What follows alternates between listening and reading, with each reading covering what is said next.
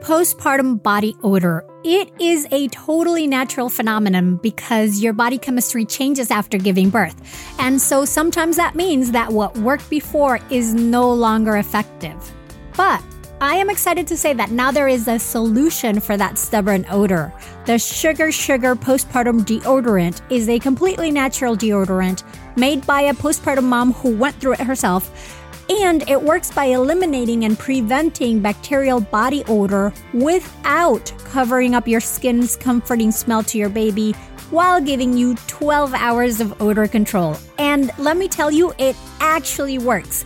Here at the house, we've all been trying it and loving it. Now, before you think, ew, you're sharing a deodorant with your husband and daughter, let me explain that this full body deodorant comes in a convenient pump applicator that lets you apply it anywhere on your body with no bacteria traveling on the deodorant, so no ew involved. We also love that the Sugar Sugar Postpartum Deodorant has a delightful natural scent of USDA certified organic extracts that smell like a pink sugar cookie with lemon frosting. I thought this would be a little strange, but it's actually amazing.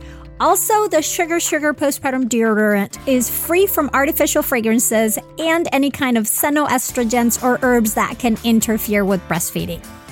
Find your Sugar Sugar Postpartum Deodorant at postpartumdeodorant.com.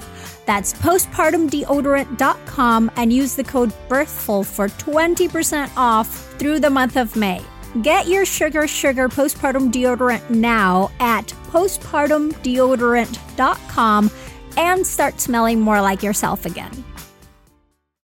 Pregnancy and postpartum are some of the most nutritionally demanding times of your life, which makes sense because you're basically acting as your baby's pantry while pregnant or nursing. That's why the quality of your prenatal supplements is so vitally important. Hands down, the one I recommend is needed. So I'm thrilled to say that if you use the code BIRTHFUL at thisisneeded.com, you can get 20% off your first month of needed products. Needed is the number one nutrition brand recommended and used by me and over 4,000 practitioners, from nutritionists to midwives, functional medicine doctors, and OBGYNs. Needed is for anyone trying to conceive, pregnant, postpartum, and really, this is goodness you can use even before and beyond the perinatal years. Along with prenatals, Needed offers premium supplements for every stage, from egg quality support to a lactation support plan, a stress and sleep support plan, and a gut health plan. In fact, I've had clients rave about Needed's pre and probiotic formula, saying how much better it made them feel compared to their usual probiotics. And to me, Needed's hydration support packets, which only have ingredients you can pronounce, are a must in any doula or hospital bag. Also, Needed's prenatal multi is available in capsules and easy to take vanilla powder for those with nausea or pill fatigue head over to thisisneeded.com and use the code BIRTHFUL for 20% off your first month of needed products. That's thisisneeded.com and use the code BIRTHFUL for 20% off your first month of needed products. Hello, Mighty One. I wanted to remind you that we are taking a break from our usual series until September. And so from now until then, we're just going to be sharing with you some of our favorite birth stories that you probably haven't heard yet. Now, July 30th was VBAC Awareness Day. And as a nod to that, we are dusting off a glorious vaginal birth after cesarean story, which is what VBAC stands for, courtesy of Kally McConnell. Kally is mom to two fun kiddos, so she didn't have any more kids since we talked. And the reason as to why I'm saying that will become clear at the end of the episode. Now, since her younger daughter's birth, Kally's become a certified postpartum doula, and she also has a video recap service where she creates digital movie keepsakes of your child's first year. And that service is called Creative Care Services. And we've linked it in the show notes if you're interested. We originally published this story when Birthful was but a wee little podcast in 2017. So it was like uh, almost two years old. And honestly, we're sort of going back to our roots because at that point, we only shared birth stories during the summer. And so we didn't use to alternate between topical interviews and stories. We just only shared stories during the summer. So when you hear me referencing our birth stories for the summer series in the intro, that's what I'm talking about. Another couple of fun facts about this episode are that it has the old intro music and also that I was really, really, really excited because at that time we had just reached half a million downloads. Fast forward to today and we've added 5 million more to that half a million. So we are over five and a half million downloads and well on our way to get to 6 million. How amazing is that? My gratitude for every single one of you is still immense as I deeply, truly appreciate that you are here listening and continually telling others about the show. So thank you, thank you from the bottom of my heart. And yeah, enjoy this glorious VBAC story.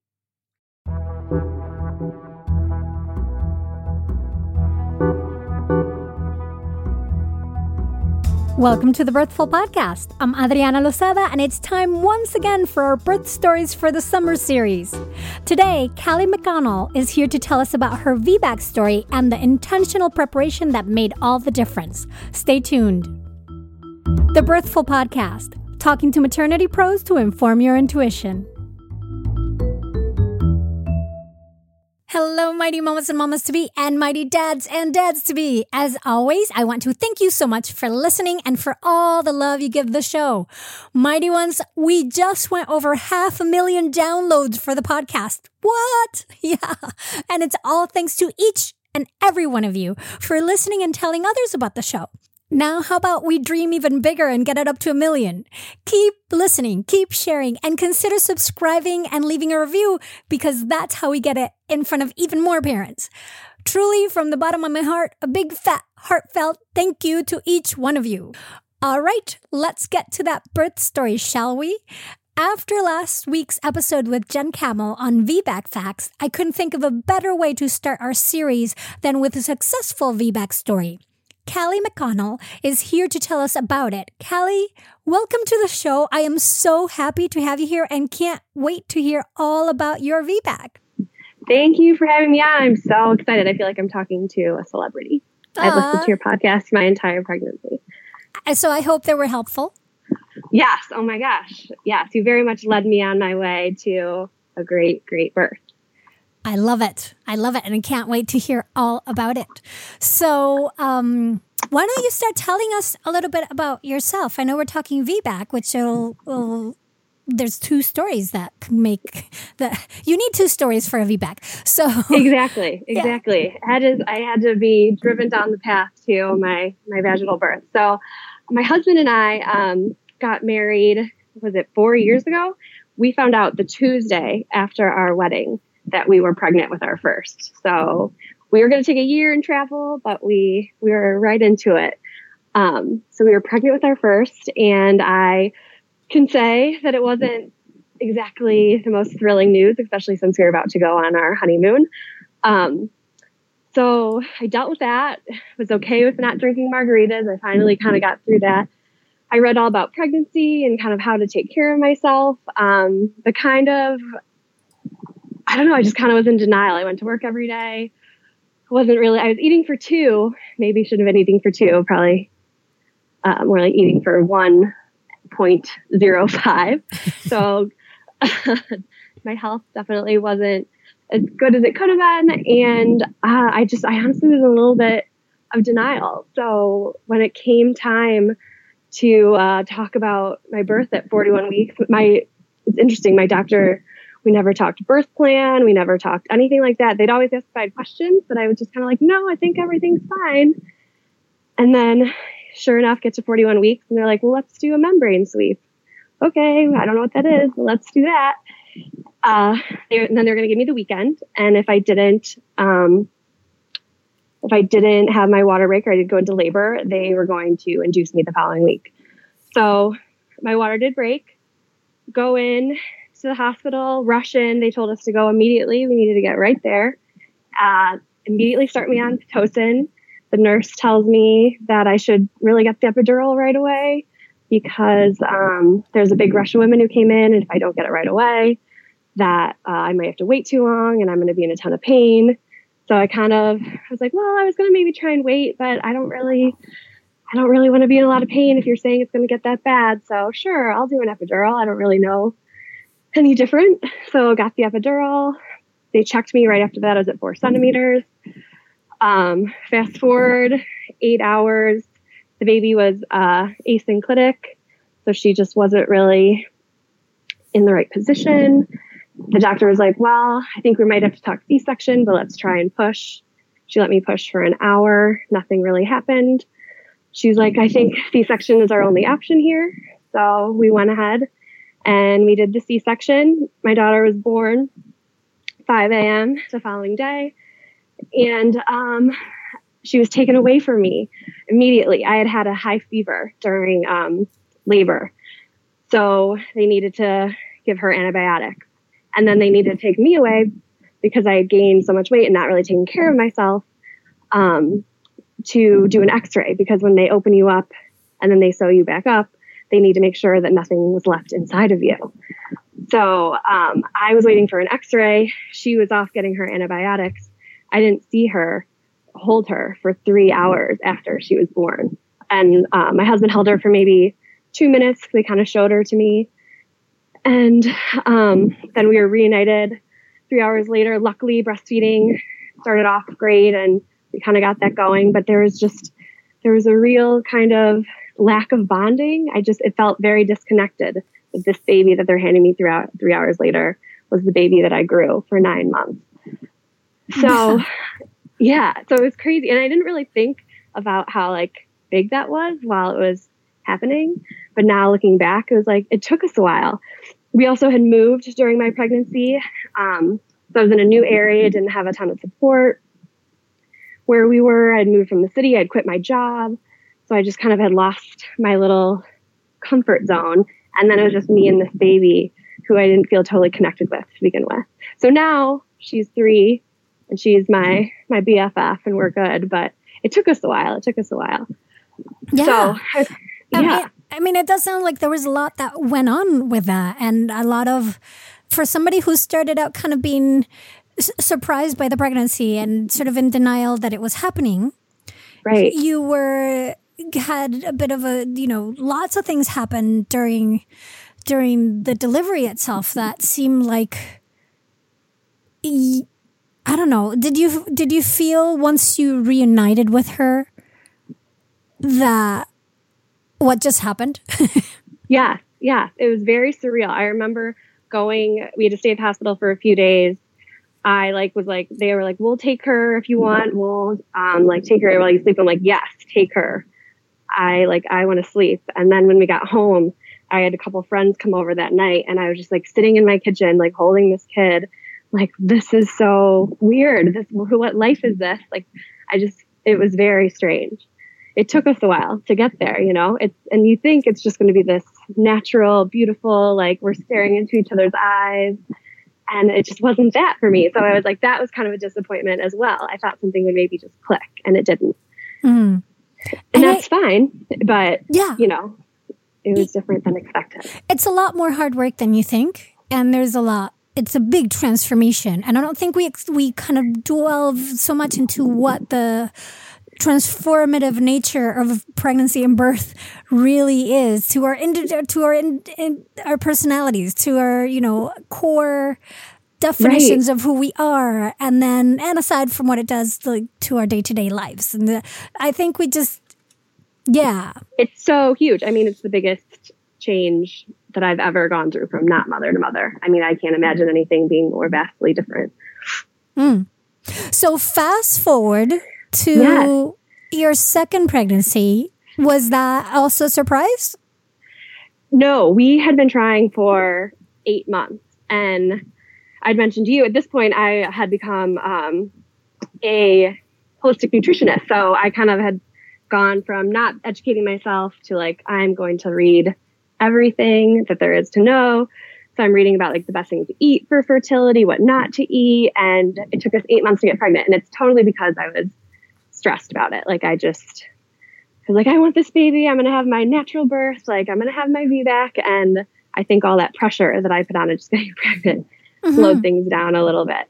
Um, but we we did get pregnant and I was like, all right, it's on. And I bought every single book that there is to read. I read Ina May Gaskin, I read Birthing from Within, I drew birth art about my first pregnancy and then what I wanted my second pregnancy to be. I listened to every episode of the Birthful podcast. I had my walks, my daily walks with my dog.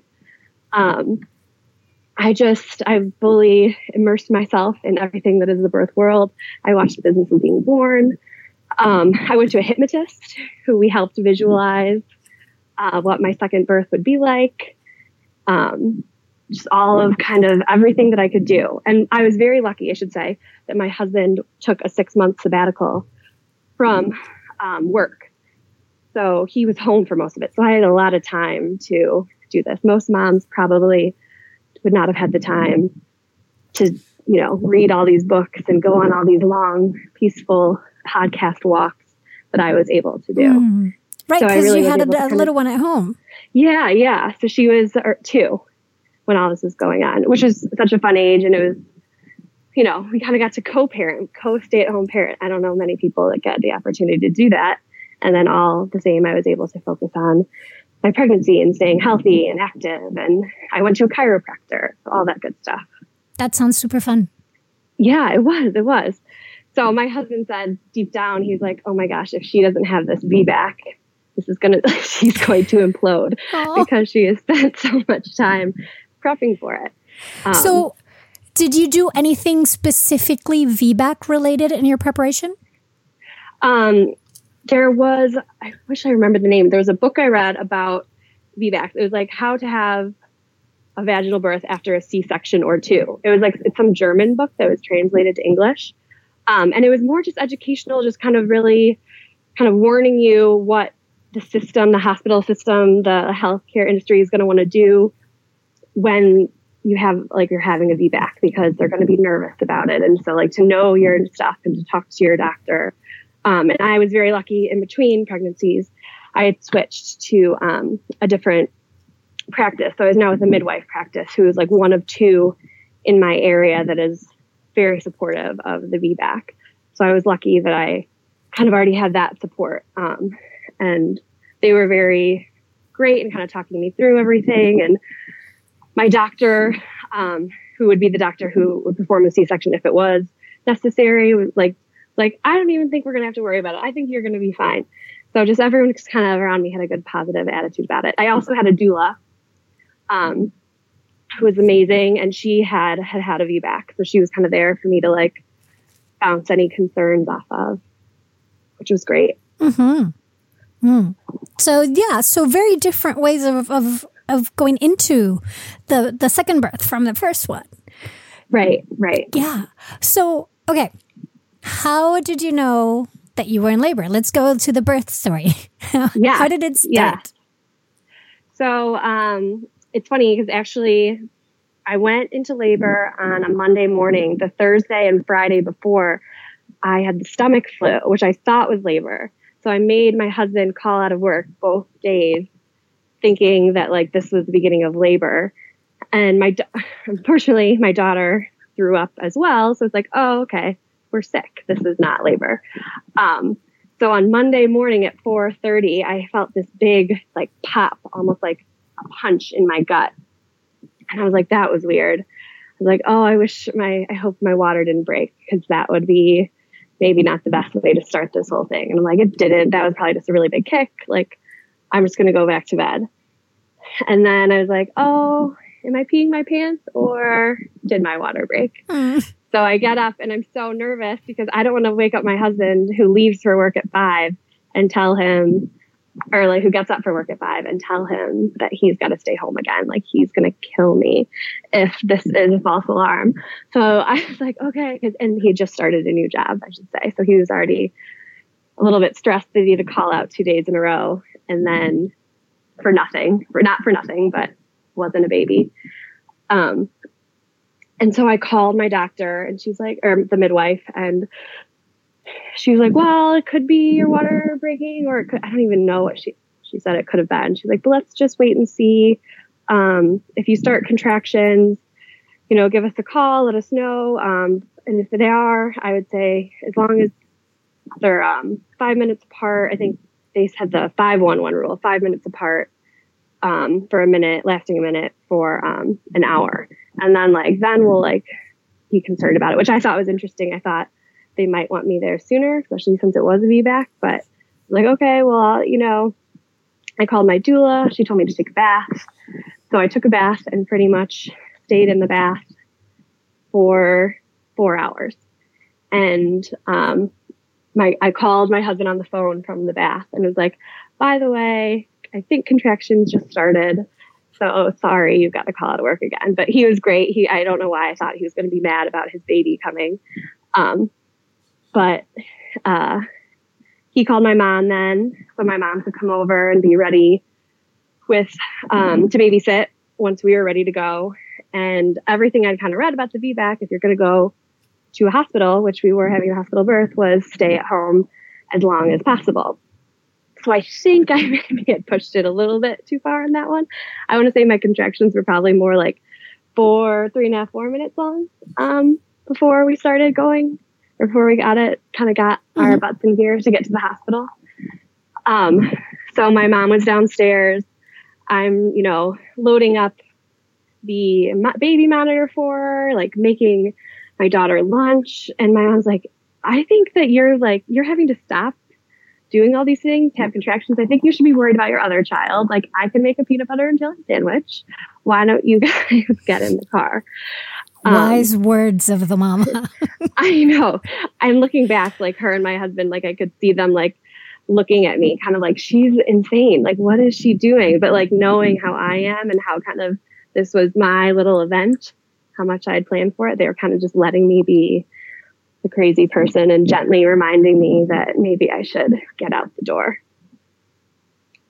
Um, so yeah, so my husband and I finally got in the car and um what time is this that you like are going this is to at this is at 8.30 and my water broken at or no, eight thirty in the morning. Eight thirty in the morning. So you're right. All right. So because your water broke at or what? Four thirty. Four thirty when you heard the pop. Um, right. When that happened, and I want to interject because, in a way, like w- the first time around, it kind of also started with your water breaking.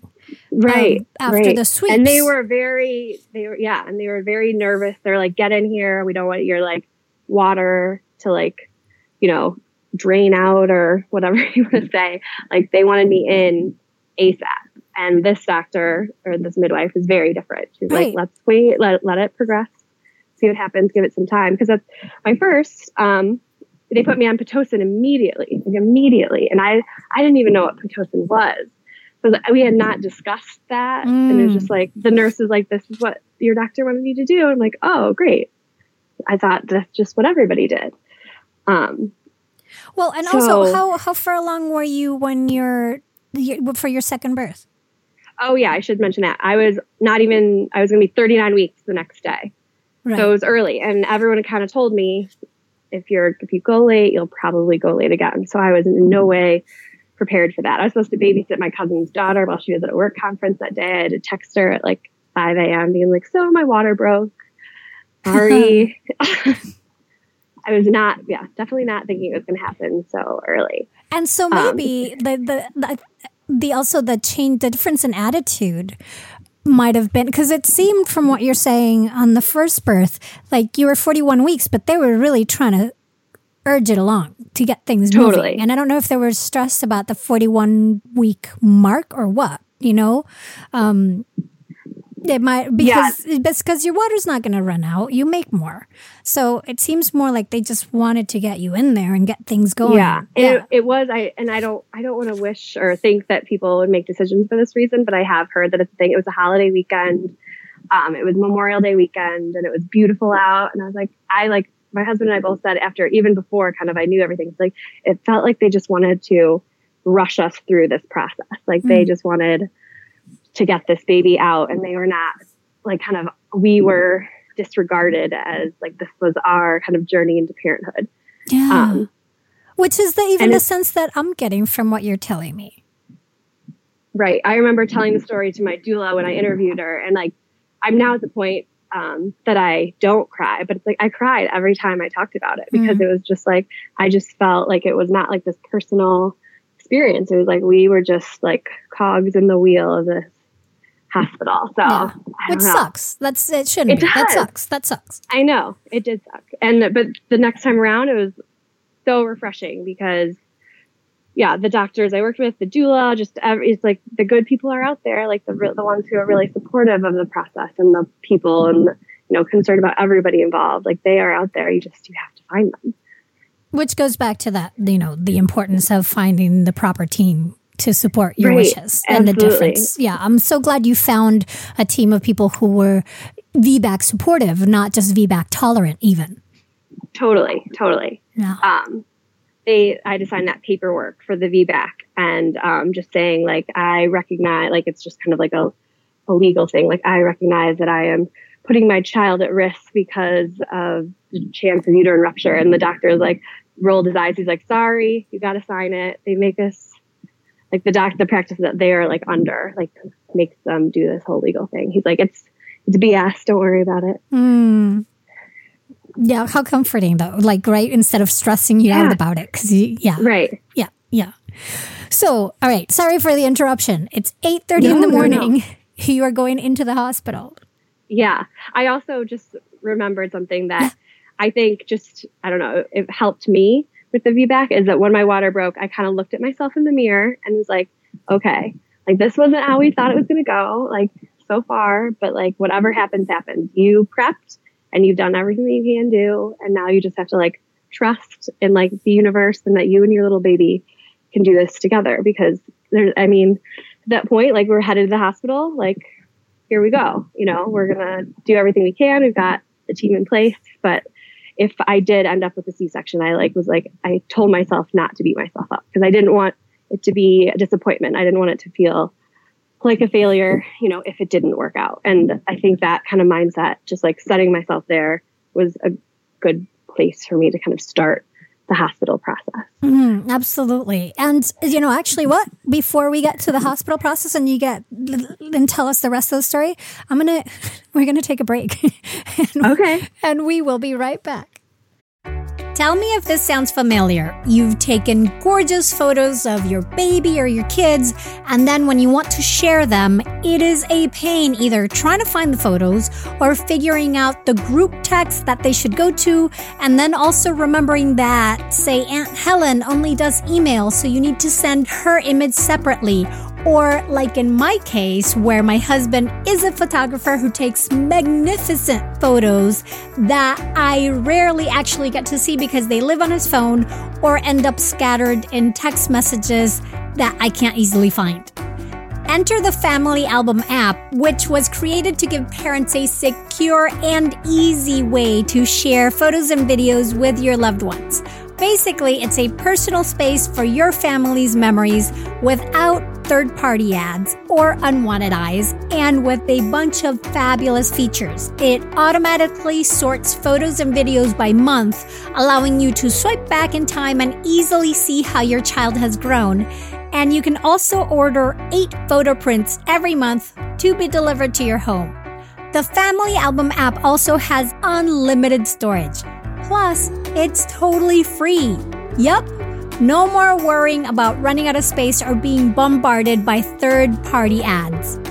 So, to all the parents out there still trying to use other messaging apps for your kids' photos, level up your family photo game for free and securely with the Family Album photo sharing app. Head over to the App Store today, search Family Album all in one word, and download the app to start creating your shared photo legacy. Diaper rash. It can be a truly uncomfortable experience for a baby. And so I find that one of the biggest conundrums when diapering is figuring out what diaper cream to use. So many options are thick and goopy, making them hard to apply and hard to wipe off. But I can personally say that this is not the case for Dr. Mom Butt Balm. Dr. Mom Butt Balm is a pediatrician approved skin protectant that is free from dyes, preservatives, and zinc oxide, designed as a breathable formula to help maintain an optimal skin barrier while allowing the healing to occur. This butt balm was developed by a mom who is also a doctor, hence the name Dr. Mom Butt Balm, when she couldn't find any traditional products that worked for her baby's persistent diaper rash and she wasn't about to settle. So she created Dr. Mom Butt Balm to go on smooth and be easy to remove while also being gentle on your baby's delicate skin.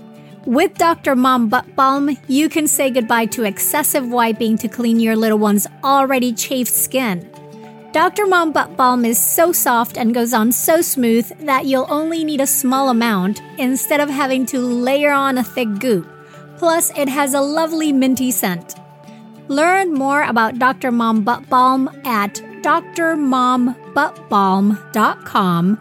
That's drmombuttbalm.com or look for it at amazon.com. And we're back talking to Kally about her VBAC experience. And so we're kind of in the midst of, of her experience where you're going from home and everybody's kind of going like, oh, it might be time to go. Um, and contractions are every three to four minutes. And you are on your way to the hospital. So then what happens? So the hospital is about 30 minutes from us. I did have a little bit of a drive to go to this practice con- compared to other doctors that were in the area, but um, the doctor that I chose was a little further away. Um, so my husband was a little bit, I think that's part of the reason he was panicked was because he's like, all right, 30 minutes is a long time. And it seems like this, things are really moving along here. Um, so he was so panicked that he got lost. We had made the drive before, but he like made like a few wrong turns and he just sometimes was listening to the GPS and sometimes wasn't because he thought he knew where he was. Um, I was fully reclined um, in the passenger seat, like being like, "It's okay, calm down." Like me being the one calming him as I'm like bre- breathing through these contractions. And it's so funny. He was the car was the only time that he was nervous throughout the whole thing. I think it was just like the part that he was in charge of, and he kind of he freaked out a little bit, which was funny. Um, but we got there. We got in the parking garage. I had to take a couple breaks, lean on a couple strangers' cars uh, during contractions. Um, and it was funny when we finally got in the elevator to go up to labor and delivery. Um, someone was there bringing balloons to one of their family members who just had a baby, and they're like, "You seem really calm," and I was that like blew me away because I was like, "I do not feel like I'm calm at all," but thank you, like, thank you, I'll take that one. Um, so we get in there and we're filling out the paperwork, um, and I kind of have to take a break to uh, for contractions as well. My doula walked in. She had already been there, but she was looking around for us, thinking we had maybe gotten lost because she was expecting us sooner because of how fast things were moving along. Um, but she was amazing. She stepped right in as I was filling out my paperwork. She started rubbing my back um, to kind of help ease the pressure. And it was funny when she she walked away for a minute. My husband was like, "Should I tell her to not do that?" Because when he had started rubbing my back at home, I was like, "Back off! Like I'm okay." Like, no, no, no the doula, she's got magic hands. She can rub my back, just not you, Aww. husband. Aww. I know, I know, I know. but I just something about the way she did it, it felt good. Um, so we got into the delivery room, and um, it's funny. I had created all that birth art. I had packed my essential oils. I had packed honey sticks and labor aid and all this crazy stuff to like help me get through this labor and they were, at, you know, the doula asked if she wanted me to run the essential oils. I was like, no. My husband's like, should I put on one of your birthing playlists? No, I just, no, nothing. And they said, looking back, that I had my eyes closed the entire time I was in the room. Like I never opened my eyes except for to fill out anymore. Like, there was a couple more pieces of paperwork I had to fill out. So the nurse comes in, she finishes checking me in, and she checks me. She's like, okay, you're about six centimeters. Where's your midwife? And I was like, she's on the way. We called her on the way to the hospital or when we were right before we left and she's going to meet us here. She's like, all right, she better get here quick. Like, okay, six centimeters. That's pretty good. um, we've got some time. So this hospital, um, they did require continuous fetal monitoring because I was a VBAC. Um, but they had like some kind of new technology that was supposedly really non-invasive, that was waterproof um, and wireless, so you could be in the tub and the shower, and it wasn't. It's pretty reliable, so it wouldn't be non-invasive or wouldn't be very invasive. The doctors had kind of assured me that it wouldn't screw with me because um, everything, some of the things I had read is like the continuous fetal monitoring can kind of cause people to be on edge and make add more stress to a situation that doesn't need to be stressful. But um, it was necessary at this hospital, so I agreed. Um, so they got just like the standard fetal monitor on me, and my doula asked the nurse to order in one of the wireless ones so they could hook me up so I could either get in the shower or get in the bath. And the um, in the meantime, the midwife gets there and she's like, "All right, um, let's check you out. Let's see where you are." So she checks me. She's like, "Okay," and the doula's like, "Well, we've got the uh, the monitor on the way. We were gonna I thinking we're gonna get her in the shower." And my midwife was like, mm, "I don't know about that." Um, and she's like, "Well, what about maybe we can get the birthing ball?" The doula's like, "Well," or the midwife was like, "Yeah, maybe, um, sure." And I was like, well, how dilated am I? She was like, you're pretty much complete. I was like, what? I like had no idea. And I was like, I felt like I, I was six centimeters 30 minutes before. The nurse come back, comes back and she's like, oh yeah, you were eight and a half, nine centimeters. I just didn't want you to panic that your midwife wasn't here yet. What? And that, yeah. Come on, nurse.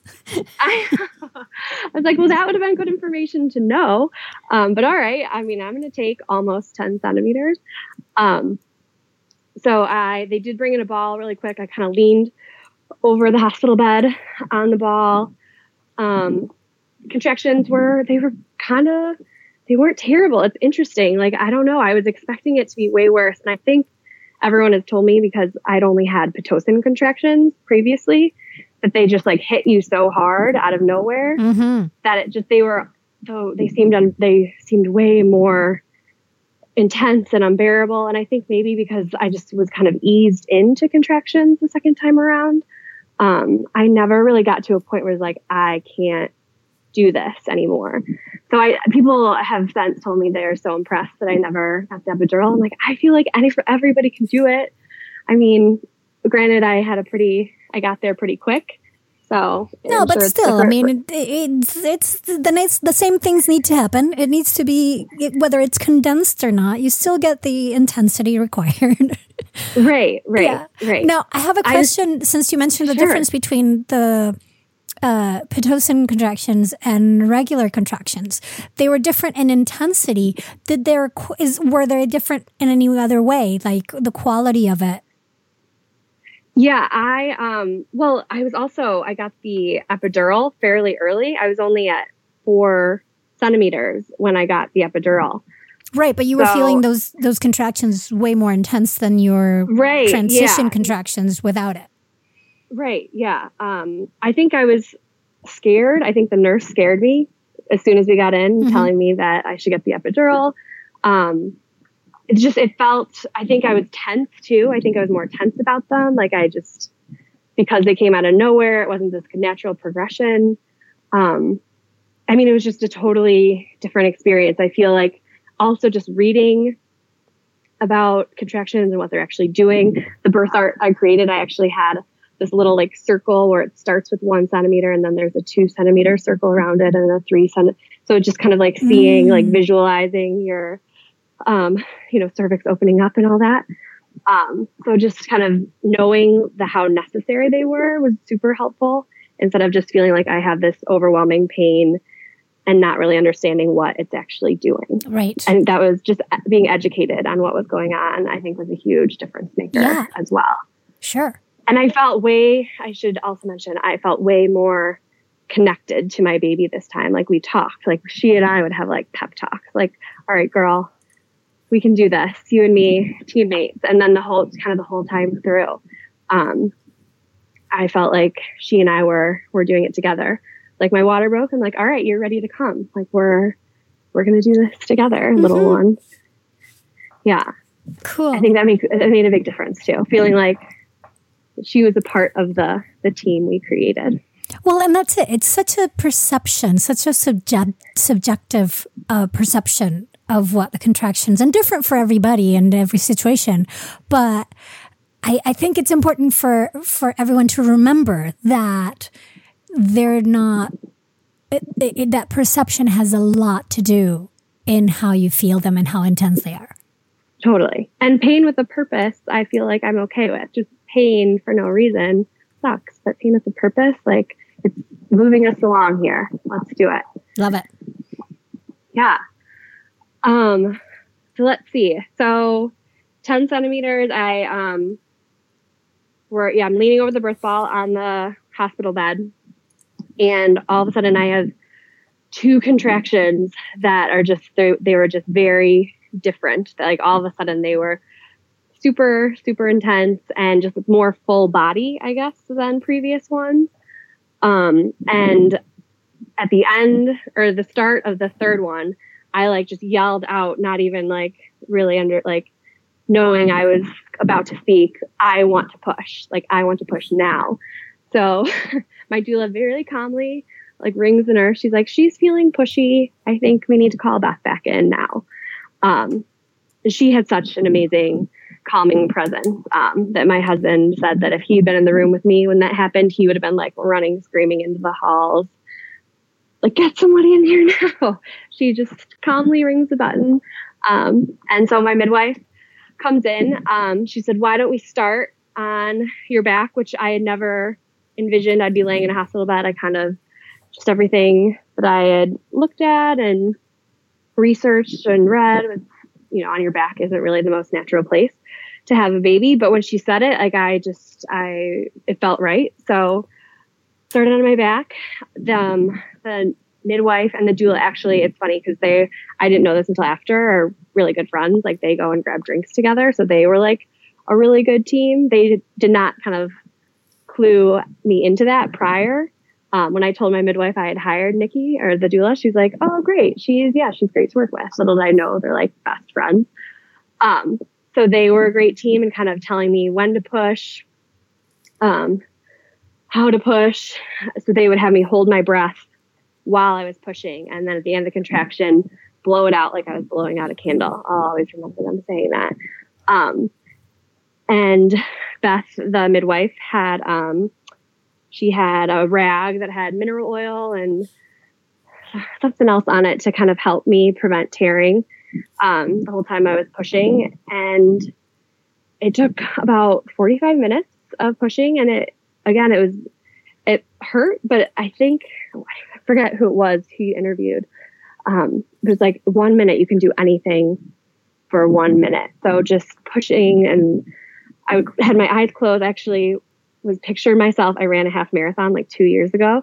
So I pictured myself running a half marathon, which is something I never thought I'd be able to do. And I pictured my grandma who had 11 children naturally. And I like every time I pushed, I closed, like I squeezed my eyes really tight. And pictured myself running the marathon, half marathon, and picturing pictured my grandma. Like, okay, like I can do it, and like I come from strong women who can do it. So yeah, uh, we got her out in 45 minutes. We actually didn't know if she was a boy or a girl. Um, but I, it's so funny when she finally popped right out. I didn't even care. I was just like, they put her on me immediately, skin to skin. Um, and I was just crying. I told my husband, I like looked at him like, I knew I could do it. and he was like, I knew you could do it too. Sorry, I'm getting emotional. Um, it's beautiful though. Yeah, yeah. It, it really, yeah, it really was. Yeah. And- so all, all that work and all that prep and she was there and she was amazing. I, and i didn't care if she was a boy or a girl. My husband thought she was a boy because of the umbilical cord because he just had never really seen it you know seen the birth before the first time. They're like is it a boy or a girl? Is it a boy or a girl? And he's like how do these people not know that that is clearly a boy? Umbilical cord. Ah. Yeah. Um but she was there and she was perfect. She was perfect. It was awesome Yay. And so she was directly on your chest. And did you guys have Just, any, yeah. any separation at all this time? No, none. Um, the nurse who was so great. And when I actually, when I was working with the hypnotist, which is so funny that I did that, um, she was like, we're going, because I told her about my anxiety about the hospital. She's like, we're going to envision these beautiful hospital workers who are going to help you along your journey and be super supportive of your choices and everything you want to do. And it's like this woman was like exactly that. She didn't make me sign the consent for the C section because she knew I wasn't going to need it. She, um, she let me hold her for as long as I can. Uh, the doula helped me get breastfeeding going. She's like, we don't need to take her measurements for a while. So I want to say she was on me for maybe an hour um, until they finally um, took her and did her measurements and all that good stuff. So mm-hmm. it was awesome. It was like the best hour of my life. Oh, that's uh, I'm yeah. so happy that you had the the experience that you wanted to have, and yeah, and how much effort you put into it compared to the first time around for whatever circumstances, right? And that, but that you could actually see and feel and have that sense of accomplishment of totally that you could do it. Like you saying, I could, I knew I could do it. Like that's a whole different place to from which to start your your mothering journey. Absolutely. And even though mothering two is obviously harder than one, I just, I have gone into this with such a, I've told my husband this, I have such a different like sense of confidence. It's like, if I was able to do that, like I set my mind to it and I did it. Like, okay, I can set my mind to getting these two little girls into the car, into the grocery store on my own. I, I feel like it just kind of, again, like set me on a better path into mothering too. So it's just, it was completely different, completely different. Where the first one, I was questioning, like, okay, I wasn't able to do that part right. I wasn't able to have the vaginal birth. I wasn't able, you know, to kind of do this on my own. And second time around, so different. I also want to mention that I did a postpartum doula, and it was amazing that everyone mm. should do that as well.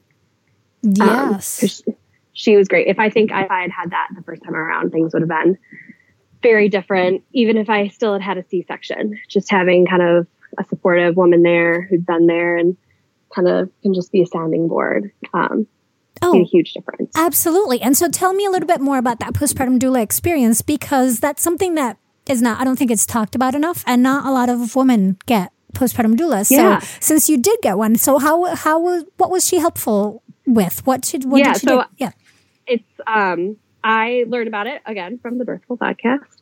And um, it just makes so much sense to me. Like it is such, you know, other cultures. I, I have a sister-in-law who is um, Chinese. When she had her son, she had a year paid maternity leave. Her mother came and lived with her. Um, they have, you know, someone someone came to clean her house every single day.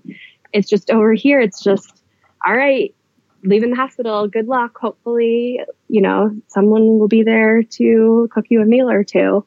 Um, so my doula got me in touch with the postpartum doula because I just asked her if she knew of anybody. And I called her. She lived, you know, five minutes from me. And my husband had had two weeks off of paternity leave. So I'd asked her, you know, if she just would maybe mind coming three days a week, like the first week that he was gone, and then we kind of just see how it went. And it was just so nice. It was just so relaxing. She came over for just three hours, but she loaded and unloaded my dishwasher. She read stories to my three year old while I was breastfeeding. She um, folded my laundry. She, when I put my three year old down for her nap, she held the baby so that I could kind of have some, you know, special time with her and we could read stories.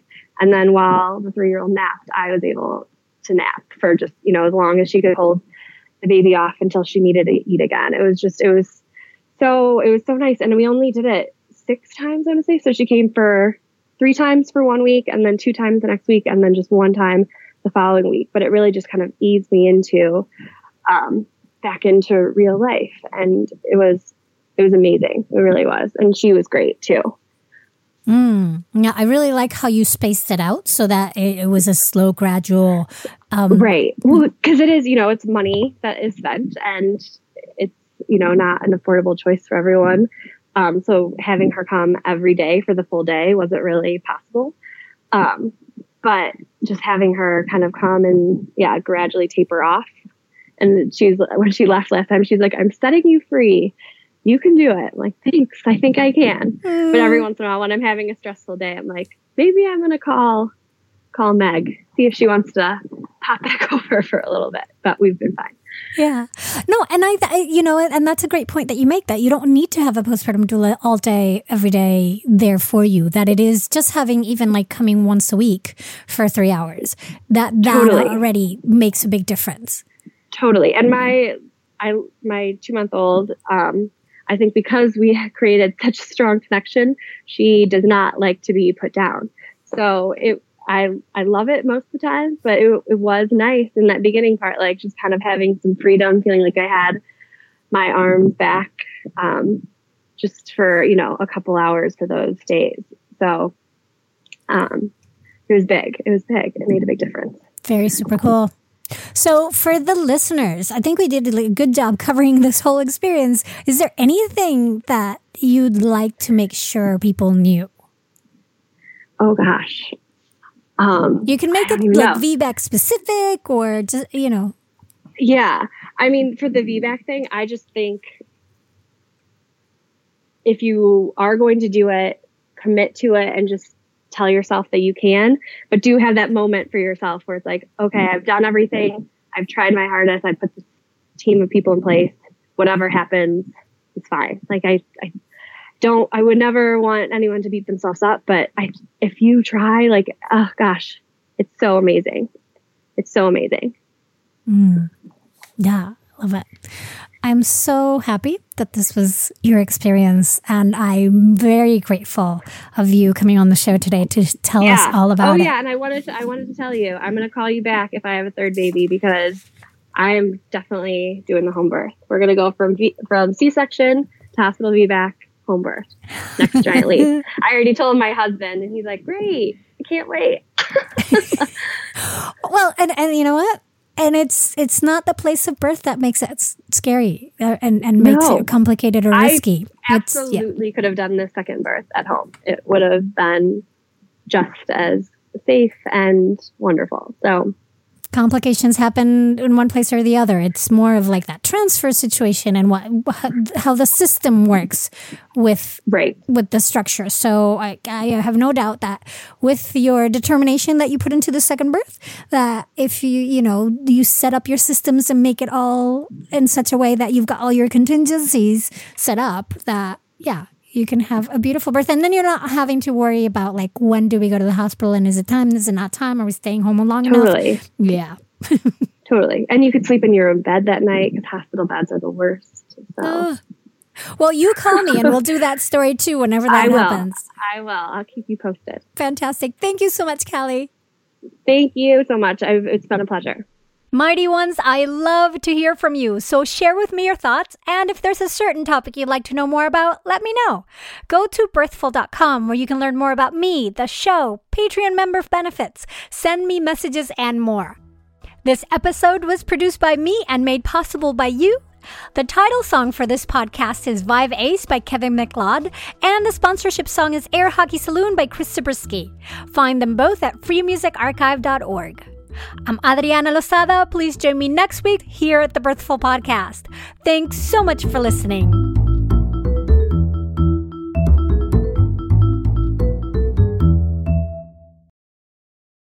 Hey, Mighty One. Did you know that if you started listening to one birthful episode per day at the start of your pregnancy, your baby would be about three months old before you got through all of them? That is so much birthful. So to ease us into the summer and to help you catch up on your listening, we're going back to releasing one episode per week instead of two. Now you know.